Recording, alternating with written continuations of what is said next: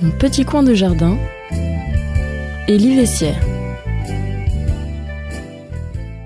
Bonjour à toutes et tous, fidèles de Radio Fidélité. La fête de Noël est passée et nous avons vécu, mon épouse et moi-même, une messe non pas de minuit, mais à 18h à Le Fawette, petite ville de Bretagne, dans une église totalement comble. Beaucoup de fidèles n'avaient pas pu trouver de siège. Quel beau pied donné à celles et ceux qui veulent dénaturer cette magnifique fête de la Nativité. La bascule de l'année 2024 est faite, avec son lot de rassemblements festifs où chacune et chacun a pu exprimer ses souhaits les plus divers. Santé, bonheur en famille, réussite professionnelle, paix sur la terre, mais aussi de belles résolutions que l'on essaiera de tenir, avec plus ou moins de réussite. Sevrage du tabagisme, plus d'exercice physique, action sur la sauvegarde de la planète Terre. S'il en est une qui me tient particulièrement à cœur, c'est la nature. Cette nature qui souffre de plus en plus de nos actes les plus anodins, mais qui, répétés quotidiennement par habitude ou négligence, nuisent à cette sauvegarde de notre planète. Je vous en ai un peu parlé dans mes deux dernières interventions sur le prix et la valorisation des déchets.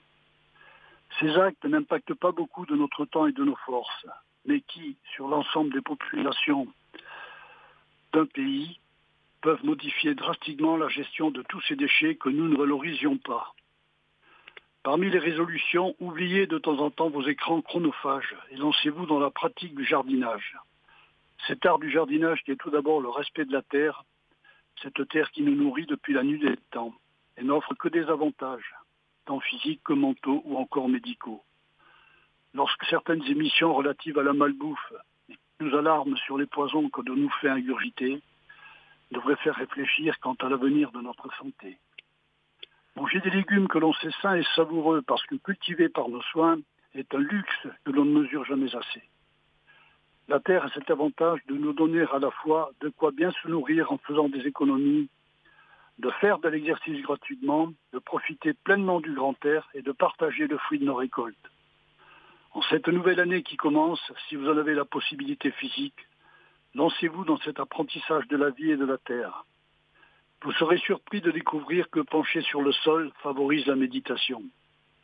Les jardins familiaux de Laval disposent encore de quelques parcelles disponibles.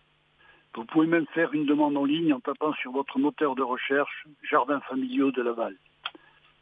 Ayant eu la chance de participer au fonctionnement de cette belle association avec huit années de présidence, J'y ai trouvé une population très attachée au respect en général, à la convivialité, à l'aide pour les nouveaux jardiniers et au partage. J'ai retrouvé ce que mes parents ou aînés m'avaient appris et enseigné et qu'ils détenaient de leurs ancêtres. La transmission du savoir est indispensable à la vie. Soyons-en les premiers acteurs. Avec cette nouvelle année qui commence, je vous adresse mes voeux les plus chaleureux, de santé en priorité, bonheur en famille, réussite dans vos projets et bien sûr, réussite dans vos résolutions. Protégeons notre planète, c'est elle qui nous héberge. Gardez en mémoire cette réflexion d'Antoine de Saint-Exupéry. Nous n'héritons pas la terre de nos ancêtres, nous l'empruntons à nos enfants, à méditer tous les jours que Dieu nous donne. Très bonne semaine à toutes et tous.